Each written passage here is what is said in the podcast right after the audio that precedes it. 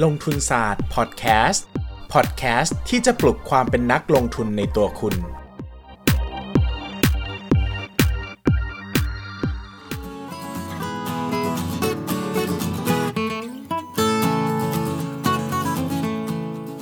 วัสดีครับ ยินดีต้อนรับเข้าสู่รายการลงทุนศาสตร์พอดแคสต์รายการที่จะชวนทุกคนมาพัฒนาความรู้ด้านการเงินและการลงทุนไปด้วยกัน วันนี้นะครับผมมี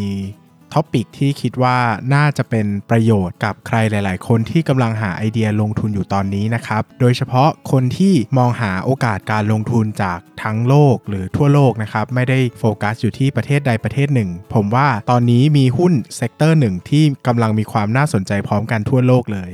วันนี้เราชวนทุกคนมาคุยกันเรื่อง หุ้นสนามบินกำลังมีความน่าสนใจครับ ตอนนี้นะครับน่าจะเกิดเหตุ ตอนนี้ไม่ใช่น่าจะเกิดเหตุ ตอนนี้กำลังเกิดเหตุที่ผมเชื่อว่าทุกคนก็กำลังประสบแล้วก็เห็นภาพ ได้เป็นอย่างดีนะครับ นั่นก็คือวิกฤตอู่ฮั่นโคโรนาไวรัสนะครับ อู่ฮั่นโคโรนาไวรัสนี้ตอนนี้ต้องอัปเดตนิดนึงเนื่องจากในอดีตนะครับ ผมเคยพูดเรื่องอู่ฮั่นโคโรนาไวรัสไปประมาณหนึ่ง ตอนนั้นก็ได้คุยกันเรื่องไว้ว่าจริง ๆ แล้วเนี่ยอู่ฮั่นโคโรนาไวรัสเนี่ยมี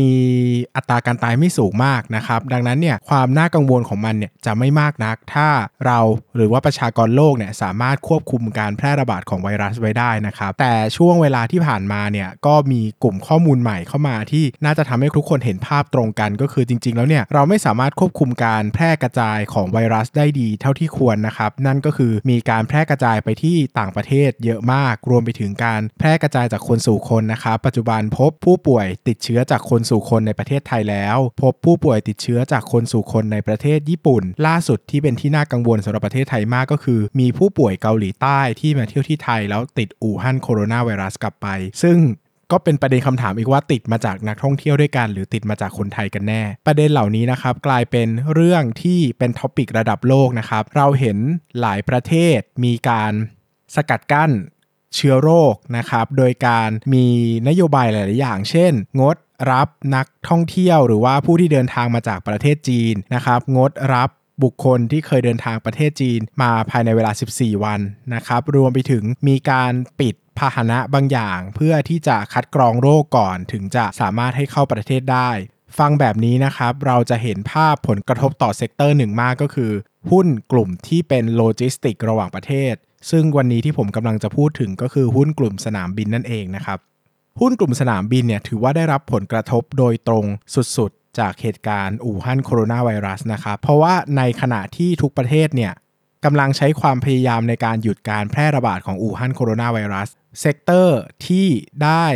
รับหน้าที่ในการป้องกันมากที่สุดก็คือสนามบินนะครับ เพราะว่าเป็น mass transit ที่สามารถส่งคนข้ามประเทศได้ครั้งละจำนวนมากๆ แล้วก็มีระบบการตรวจสอบป้องกันที่ค่อนข้างจะชัดเจนแล้วก็ดูดีนะครับ ดังนั้นเนี่ยสิ่งที่เกิดขึ้นก็คือ เราน่าจะเห็นแนวโน้มที่มีคนเดินทางระหว่างประเทศน้อยลง โดยเฉพาะเป้าหมายที่เกี่ยวข้องกับประเทศจีน เราน่าจะเห็นจำนวนนักท่องเที่ยวลดลงเยอะนะครับเพราะว่าคนจีนส่วนหนึ่งก็ระงับการออกจากประเทศด้วย1นนะครับมีการที่ผู้นำในประเทศจีนมีการงดบริบริษัททัวร์ไม่ให้ประกอบกิจการนำเที่ยวชั่วคราวนะครับ ตรงนี้นักท่องเที่ยวที่มาเป็นกลุ่มทัวร์ก็จะหายไป รวมไปถึงนักท่องเที่ยวจีนจำนวนหนึ่งที่ก็อาจจะชะลอการท่องเที่ยวออกไป เพราะคิดว่าตัวเองอาจจะเป็น มีความเสี่ยงนะครับ รวมไปถึงอาจจะได้รับการเขาเรียกว่าได้รับการประพฤติ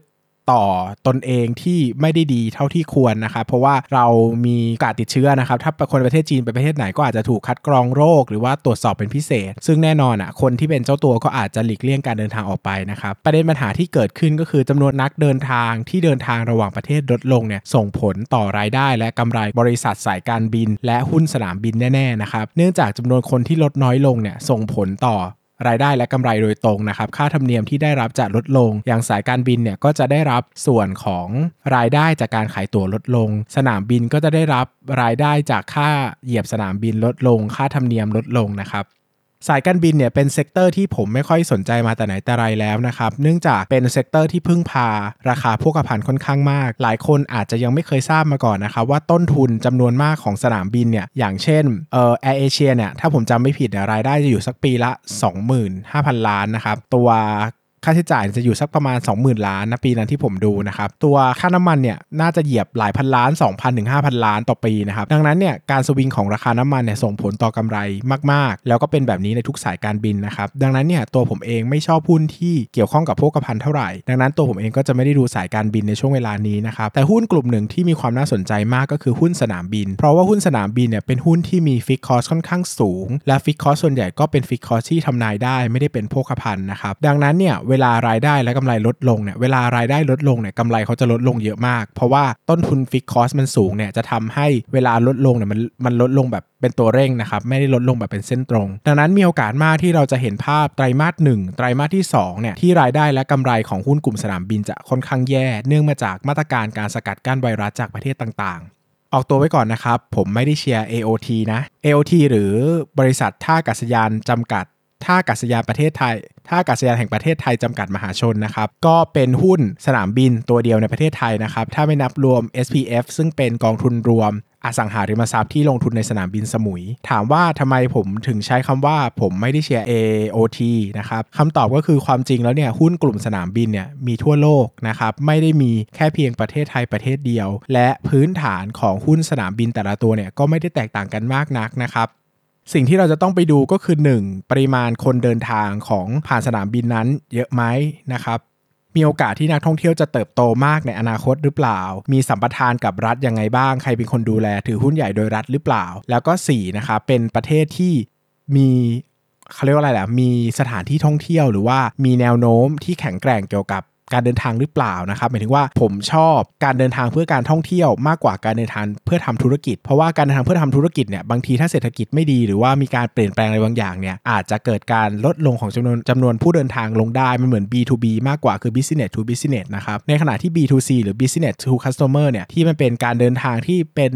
นักท่องเที่ยวรายย่อยเนี่ยนะครับมันก็มีโอกาสที่จะเปลี่ยนแปลงเทรนเนี่ยมันดูจะช้ากว่าหน่อยในระยะยาวนะครับระยะสั้นอาจจะมีผลกระทบจากเรื่องพวกนี้นะครับไวรัสอะไรพวกนี้นะครับก็เกิดขึ้นได้ ดังนั้นเนี่ยผมก็แนะนำสำหรับนักลงทุนหลาย ๆ คนนะครับที่ลงทุนในต่างประเทศด้วย ช่วงเวลานี้ก็เป็นช่วงเวลาสำคัญในการไปนั่งดูหุ้น สนามบินแต่ละประเทศในประเทศต่างๆนะครับ โดยเฉพาะประเทศที่รับได้รับผลกระทบค่อนข้างเยอะจากการหายไปของนักท่องเที่ยวจีนนะครับ ผมเชื่อว่าเราจะได้เห็นโอกาสการลงทุนดีๆ หลาย ๆ อย่างเกิดขึ้นในเวลานี้นะครับ แต่ขีดเส้นใต้อีกครั้งนะครับ ไม่ได้หมายความว่าทุกสนามบินสามารถลงทุนได้ บางสนามบินนะครับ ราคาลงมาเยอะมาก แต่ PE ก็ยังสูงมากเหมือนกัน ในขณะที่บางสนามบินราคาลงมาไม่เยอะมากนะครับแต่ PE ก็ถือว่าต่ำมากแล้ว แบบนี้ก็มีความน่าสนใจแตกต่างกันไป นั่นหมายถึงว่าเวลาเราดูคุณภาพกิจการ หรือโอกาสการเติบโต หรือวิกฤตที่เข้ามากระทบในเชิงคุณภาพนะครับ เราไม่สามารถดูคุณภาพได้อย่างเดียว เราต้องประเมินมูลค่าหุ้นด้วยเสมอนะครับเพื่อประกอบการตัดสินใจ ดังนั้นอยากให้ลองไปดูสนามบินทั่วโลกนะครับ โดยเฉพาะบริเวณที่ได้รับผลกระทบจากไวรัสเยอะ เปรียบเทียบโอกาสการเติบโตแล้วก็ PE ดูกันนะครับ ว่าตัวไหนมีความน่าสนใจอย่างไรบ้าง แล้วก็มีโอกาสในการลงทุนหรือไม่อย่างไร ผมคิดว่า ช่วงเวลานี้ก็น่าจะเป็นช่วงเวลาที่ดีที่เราจะศึกษาหุ้นกลุ่มนี้นะครับหุ้นบางกลุ่มราคาแพงตลอดเวลา เพราะว่าใครๆก็รู้ว่าพื้นฐานค่อนข้างดีนะครับ ดังนั้นเนี่ยเมื่อเกิดวิกฤตมาเนี่ยเราไม่ควรจะหลีกเลี่ยง นะครับคือหลายคนเวลาตลาดหุ้นลงเยอะไม่ค่อยอยากจะอ่านหุ้น หรือว่าไม่ค่อยอยากจะลงทุนหุ้นใหม่ เพราะว่ารู้ตัวว่าถ้าจะต้องลงทุนเนี่ยคือต้องขายหุ้นเดิมไปก่อน นั่นหมายถึงว่าอาจจะต้องยอมขาดทุนในบางส่วนไปก็จะรับไม่ได้นะครับก็จะรอตลาดดีให้หุ้นขึ้นก่อนค่อยตัดสินใจ ซึ่งถึงเวลานั้นแล้วเนี่ยอาจจะสายเกินไปก็ได้ ดังนั้นหุ้นบางกลุ่มเนี่ยวิกฤตมาไม่บ่อย แต่ถ้ามาแล้วมารุนแรงเนี่ยก็ต้องดูแล้วก็ศึกษากันไป อย่าลืมนะครับ ประเมินมูลค่าหุ้นก่อนลงทุนเสมอ จากกำไรหรือขาดทุน อยู่ที่ความสามารถในการวิเคราะห์กิจการ แล้วก็การประเมินมูลค่าหุ้นนี่แหละครับ อย่าลืมนะครับ ใครสนใจก็ไปดูหุ้นตลาดต่างๆ ทั่วโลกนะครับที่มีหุ้นสนามบินอยู่ ผมเชื่อมั่นว่าอาจจะได้เห็นหุ้นที่น่าสนใจหลาย ๆ ตัว ถึงแม้ว่าจะไม่ได้ซื้อ แต่ก็ได้ความรู้ในการลงทุนแน่นอนครับสำหรับวันนี้ลงทุนศาสตร์พอดแคสต์สวัสดีครับ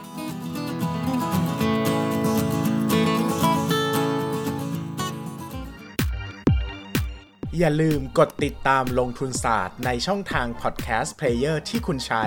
แล้วกลับมาปลุกความเป็นนักลงทุนกันใหม่ในลงทุนศาสตร์พอดแคสต์